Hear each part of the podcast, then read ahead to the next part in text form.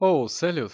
Я рад, что ты здесь. Присаживайся, наливай себе чего-нибудь выпить, или если хочешь продолжить заниматься какими-то своими делами, то окей, можешь просто слушать меня фоном. Я в любом случае рад твоему присутствию. Я ведь вот о чем. Ты же помнишь фильм «Догвиль», да?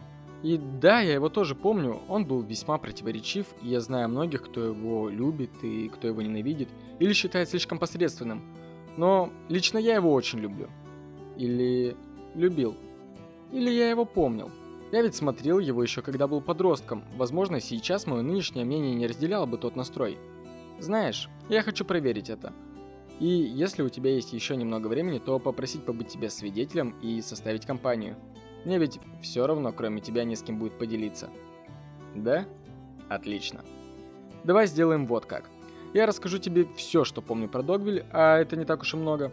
Потом быстренько посмотрю его сейчас, и ты, кстати, тоже можешь присоединиться – а после просмотра я томно закурю сигарету, повернусь к тебе, и мы проверим, насколько может поменяться мнение о фильме спустя примерно 8-9 лет. А потом, напоследок, я расскажу тебе небольшую, но весьма занимательную историю. Я думаю, это будет неплохой experience. Как думаешь?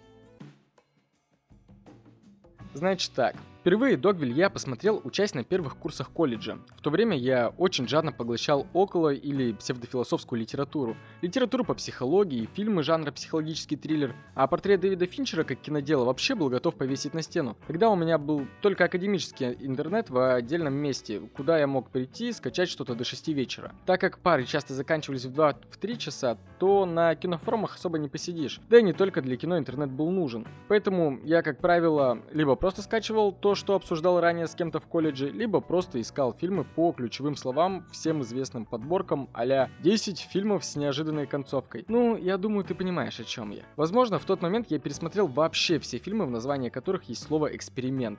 Это и сам фильм-эксперимент, снятый по мотивам Стэнфордского исследования поведения заключенных и надзирателей, и эксперимент «Вторая волна» про, по-моему, немецкого учителя автократии, который за неделю воссоздал в школе Третий рейх. Кстати, тоже на реальных событиях. Особенно меня цепляли такие камерные фильмы, как «Экзамен» или «Урок философии», где сюжет толкал какой-нибудь один тезис, какая-то простая мысль. И в этих фильмах не было больших декораций и голливудских звезд, а только идеи и форма. И совершенно неудивительно, что когда одна красноволосая девчуля со второго курса, с которой мы часто вечерами дискутировали на кухне, да, да, в 16, в колледже, девчонкой, вечерами на кухне, да, дискутировали. Все верно. Активно ебаться я начал только на втором курсе. Так вот, Совершенно неудивительно, что когда она мне сказала, что у нее на компе дома есть очень странный триллер, в котором все действие разворачивается в павильоне, а все декорации начерчены условно мелом на полу, я сказал «хочу», взял флешку и мы отправились к ней. И я вот сейчас думаю, это ведь явно был предлог с ее стороны. Почему же мы тогда у нее дома не потрахались? Мы ведь сосались даже лежа на диване, но что-то как-то дальше я не пошел. Ебать, я был тупой. Ирен, если ты сейчас вдруг это слышишь, знай, я понял наконец твой тогдашний намек, и ты правильно сделала, что бросила меня спустя месяц отношений. Но ведь это только говорит о том, насколько я был заинтересован в подобном кино. В этом возрасте мне так не хотелось быть серым и посредственным, что мы даже с тобой поговорим об этом как-нибудь в другой раз. И мне хотелось всем говорить, мол, я вот, знаете, вообще люблю фильмы смотреть без декораций. В то время как все смотрели фильмы Майкла Бэя, в которых были только дорогие декорации, спецэффекты, но не было, допустим, сценария. Так или иначе, фильм мне тогда крайне зашел, хоть я не вдавался в подробности того, кто сидел в режиссерском кресле и не смотрел ни до, ни после другие фильмы Ларса фон Трира. Ну, разве что, кроме «Нимфоманки». Но его я никак не мог досмотреть до конца, я все время забывал, что это не порно, и просто закрывал на том моменте, как заканчивал все свои дела. На сегодняшний момент я помню вот что про фильм «Догвиль». Молодая девушка, будучи ранена содержанием обеспеченного мужа, Вся такая из себя интеллигентная дворянка, значит, находясь в бегах от преследующей ее мафии, прячется в маленьком европейском поселении под названием, собственно, Догвиль. Поселение находится на отшибе какой-либо цивилизации, состоит из нескольких домов, жители которых э, знают друг друга поколениями. Им как бы вообще эта девка никуда не уперлась. Но она все-таки какими-то соплями и молитвами уговаривает местных приютить ее в деревушке, обязуясь в ответ помогать им всем по хозяйству, чем только сможет. Насколько я помню, она там и за стариком, или за старушкой-инвалидом ухаживала, и и вот тут я плохо помню, но помню, что по концове ее обвинили во всех смертных грехах, и она там чуть ли уже то ли не на цепи сидела, то ли в клетке.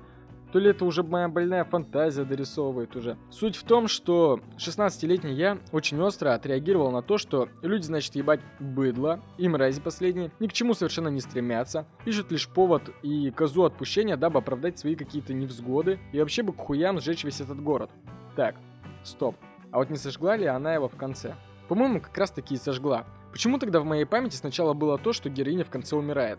Так, вот тут идеально, что моя память рыбки Дори в очередной раз спасает меня от спойлеров при повторном просмотре. Вот что реально значит, хочется стереть себе память, чтобы посмотреть еще раз. Я точно помню, что концовка как бы поднимала вопрос о правильности ее действий, ведь когда уже после окончания курса я приехал летом домой, мой батя попросил поделиться с ним какими-нибудь любимыми фильмами на тот момент. Да, к слову, мой батя всегда с интересом хотя бы поверхностно погружался в то, в чем я варюсь, чтобы вообще понимать, что в голове ребенка-то происходит. И тогда я скинул ему Догвиль, после чего мы встретились на кухне, он сказал что-то типа «Да, это вот такое кино ты теперь смотришь, ага?» И я у него тогда спросил, что он думает относительно фильма, на что он тогда ответил, мол, героиня дура, внесла, значит, свой уставной диссонанс в чужой монастырь, и вообще, как бы, фу, она не девка. И мы тогда начали спорить, не помню уже, к чему мы пришли, наверное, каждый, как обычно, остался при своем мнении. И вот теперь, вспоминая это, мне еще более интересно. А вдруг сейчас, пересмотрев фильм, уже будучи зрелым, я приду к тому же мнению, что и мой отец. Так, ставки растут. Последнее, чего бы я хотел после просмотра фильма, это загнаться на тему преемственности поколений. Ну, в общем, вспомнить о фильме мне больше особо нечего, поэтому я просто сяду смотреть, а ты либо ставь на паузу и присаживайся рядом, либо просто через пару секунд телепортируйся к тому моменту, когда фильм закончится. И если ты выберешь первое, то прошу тебя только не чавкай. Ну или, по крайней мере, только не громко.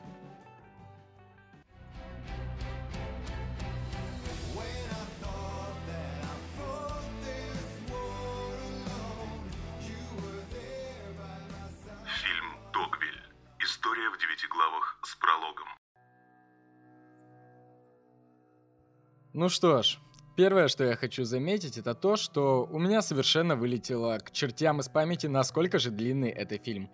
Но, несмотря на это, он совершенно не ощущается как-то искусственно затянутым. Даже наоборот, при просмотре ты чувствуешь и понимаешь, что вот он идет ровно столько, сколько должен идти. Каждая сцена одна за другой последовательно работает на нагнетение всех тех чувств, которые ты должен испытать при просмотре. Ларс фон Триер буквально спустя 20 минут от начала будто прокладывает тебе за ребра маленький воздушный шарик под названием «Злость, агрессия и отчаяние» и на протяжении следующих двух часов вкачивает в него воздух. А происходит это вот почему. Как я уже говорил в своем воспоминании, в маленький, только уже в американский городок под названием Догвиль забредает девушка Грейс в исполнении великолепной Николь Кидман в надежде скрыться от погони в лице ее отца, а не мужа, как я говорил ранее. И что на самом деле важно, первым, кто встречается в ее городе, это пес по кличке Моисей. И назван он так, естественно, не случайно, ведь, как мы все помним, Моисей — это именно тот чел, через которого Господь Всевышний передал на землю списочек с семью смертными грехами и десятью заповедями, по которому, естественно, глубоко верующие и славные жители городка проходят прям, так скажем, асфальтоукладчиком — но к этому мы скоро подойдем. А пока нашу бедную героиню встречает парень Том Эдисон, который никакого отношения к знаменитому электрику не имеет. Зато закадровый голос говорит нам о том, что этот милый парнишка позиционирует себя как писатель, хоть и за всю жизнь так и строчки он и не написал. Если тебе это кажется странным, то что ты скажешь по поводу остальных жителей, с которыми приходится знакомиться Грейс? Тут тебе и смотрящая за ратушью, у которой из обязанностей лишь раз в день бить в колокол, и слепой дед, который пытается всех наебать тем, что он зрячий, и врач-ипохондрик, и тупой студент, который не может никогда и никого обыграть в шашки, и псевдоинтеллектуальная учительница, чьи семь детей названы в честь древнегреческих мыслителей, хотя скорее подходят для класса коррекции, и все остальное примерно в том же ключе. И, собственно, цимис в том, что девушку объявляют в розыск,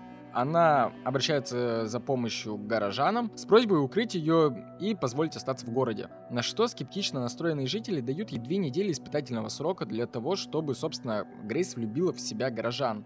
Ведь если по истечению этого срока хоть один из 15 взрослых жителей Догвилля проголосует за ее изгнание, то она должна будет уйти. И вот тут давай остановимся. Мы же оба понимаем, что жители города в принципе могли бы со старта послать Грейс к чертям. Какой им вообще резон давать ей какой-то испытательный срок? А все потому, что каждый житель в отдельности и все они в сумме искренне считают себя проявлением высшей степени сострадания и добродетели. О, да. Ох уж это восхитительное чувство, когда ты делаешь для кого-то добро. Но и делать ведь его можно по-разному. Помнишь то чувство, которое возникает в тебе, когда ты делишься с бедняком на улице куском хлеба? Или кидаешь монетку в переходе нищей старушки. Это чувство возвышения над человеком. Ты пожертвовал совсем немного, но этого уже хватает, чтобы дать тебе возможность на секунду возвыситься над немощным и почувствовать себя выше. Вопрос высокомерия. Это главный вопрос, который проносит Ларс фон Триер нитью по всему фильму первый же день своего испытательного срока Грейс подходит к каждому жителю города и предлагает свою помощь, и практически от каждого она слышит один и тот же отказ, обусловленный тем, что каждый житель города годами занят своими делами, знает свое место и у него нет каких-либо дел, с которыми бы он не справлялся. Но по итогу практически из жалости к девушке люди начинают находить для нее занятия тем, до чего у каждого из них особо не доходили руки. Вскоре девушка начинает каждому жителю в частности уделять по часу времени ежедневно.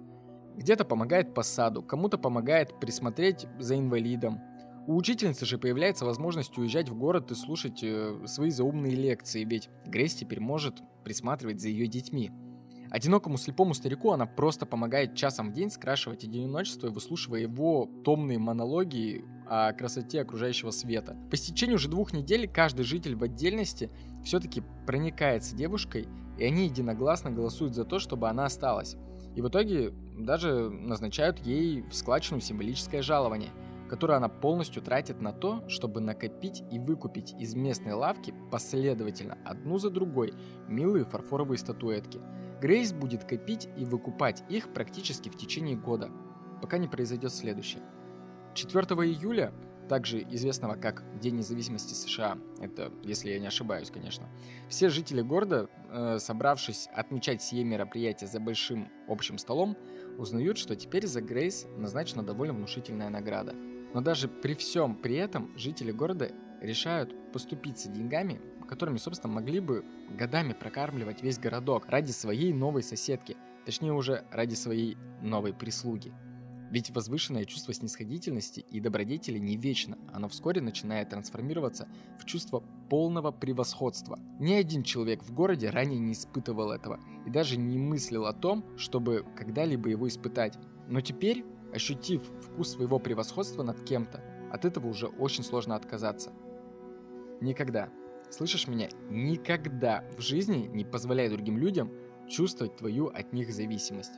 Ни на работе, ни от начальника, ни уж тем более в личной жизни.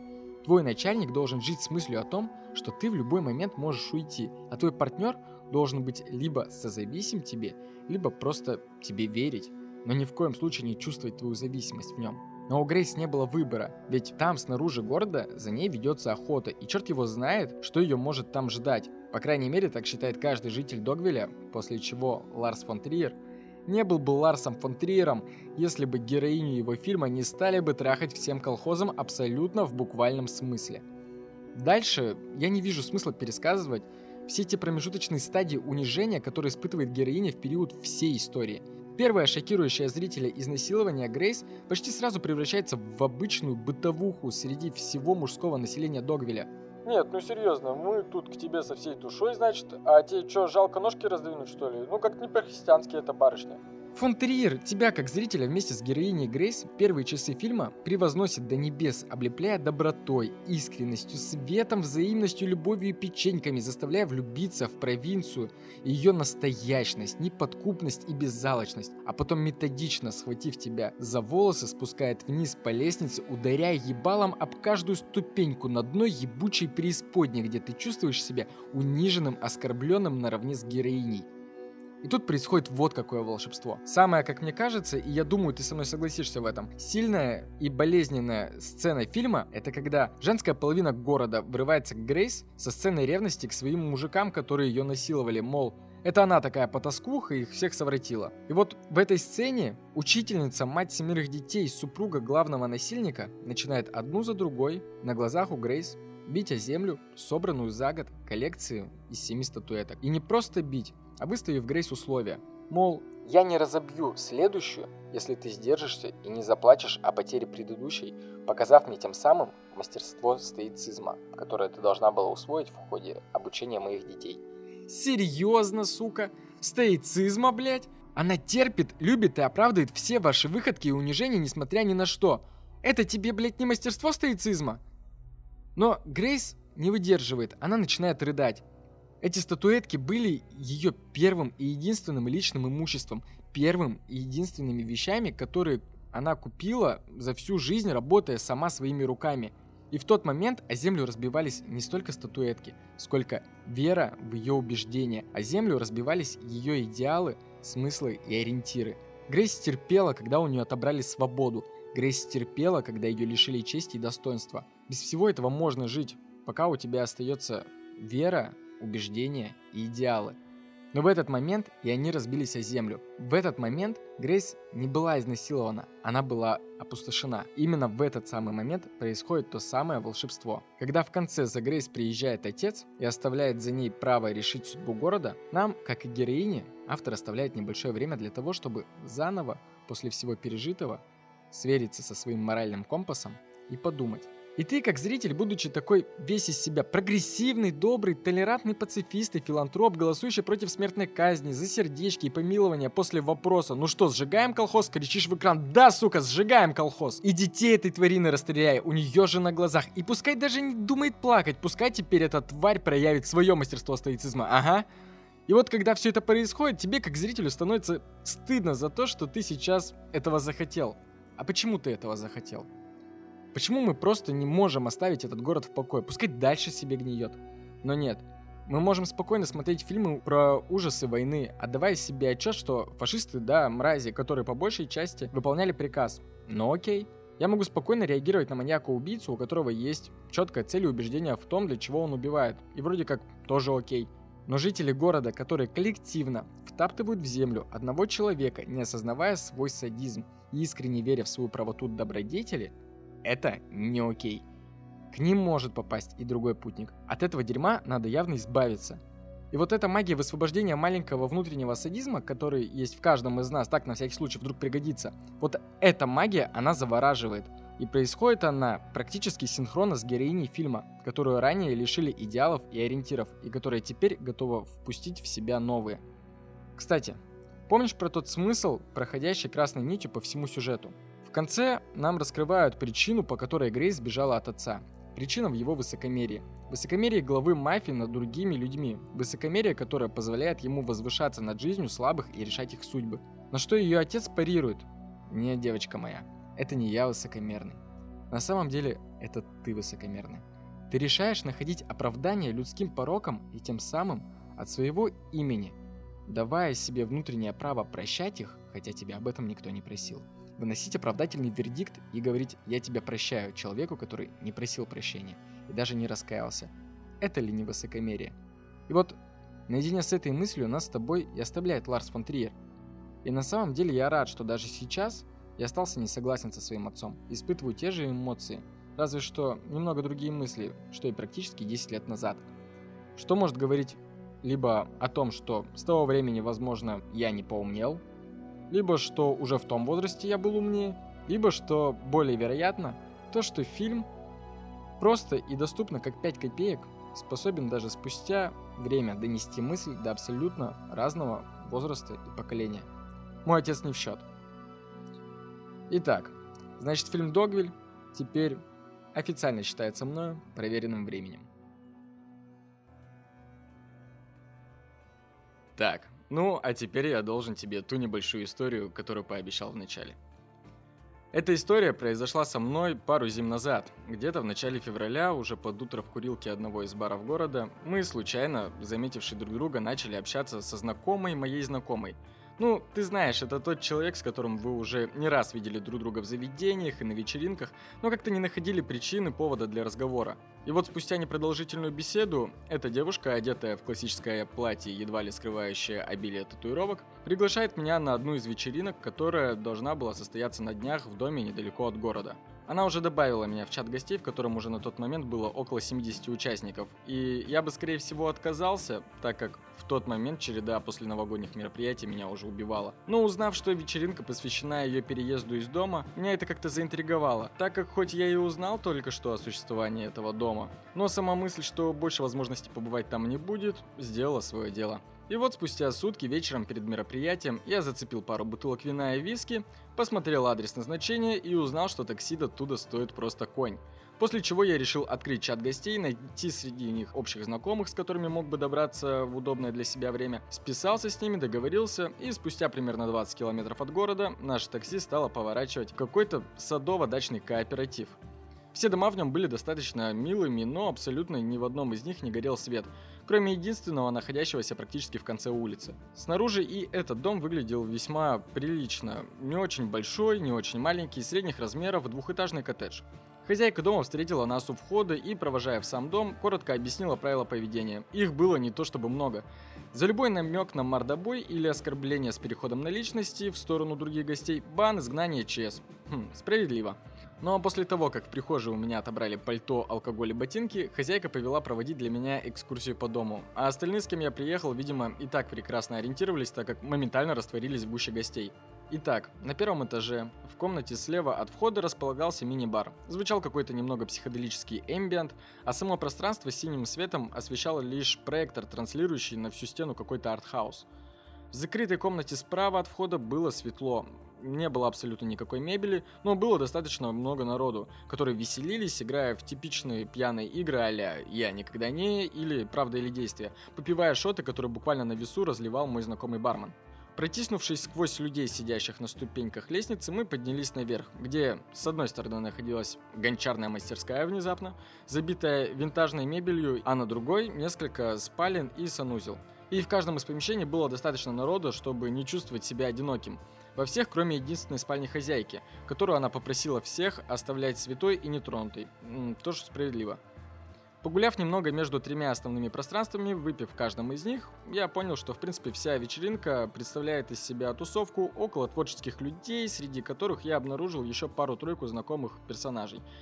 Я решил направиться в гончарную, просто потому что там удобная мебель, в которой можно было бы удобно развалиться на пару с бутылкой вина. Несмотря на обилие стульев и кресел, практически все находящиеся там люди сидели кругом на полу, как э, на природе вокруг костра, только роль костра в этот раз исполнял огромный бонг.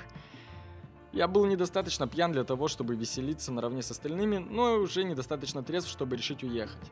Поэтому я просто присоединился к общему, царящему потоку забавных разговоров об эзотерике, религии, философии, который перетекал абсолютно бесконфликтно и разбавлялся черным юмором.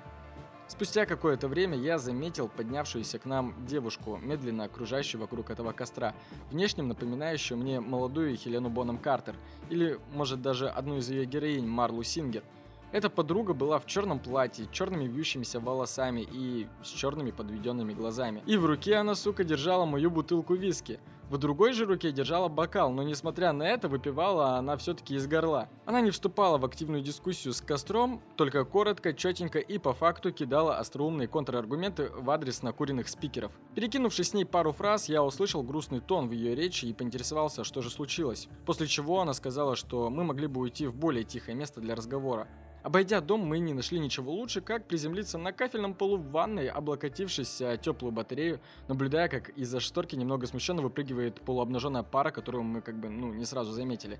Сидя на полу, распив еще немного из живущей в ее руке бутылки, мы вернулись к причине ее печали.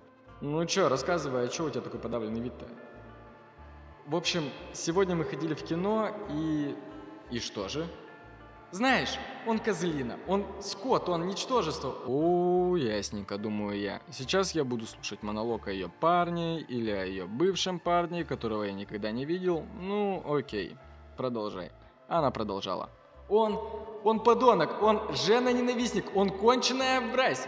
Продолжай. Она начала заводиться. Я ненавижу его, я желаю ему смерти, я хочу самолично облить его бензином, поджечь и смотреть, как он страдает от боли. Воу, воу, воу, девчуль, полегче, да что он сделал-то? У нее уже текли слезы, но она продолжала. Да как он вообще посмел? Как он вообще посмел такое сделать? Да кто он, блядь, такой? Кто? Кто? Ларс. Что, прости? Ларс фон Триер. И да, это были дни проката фильма «Дом, который построил Джек». До встречи.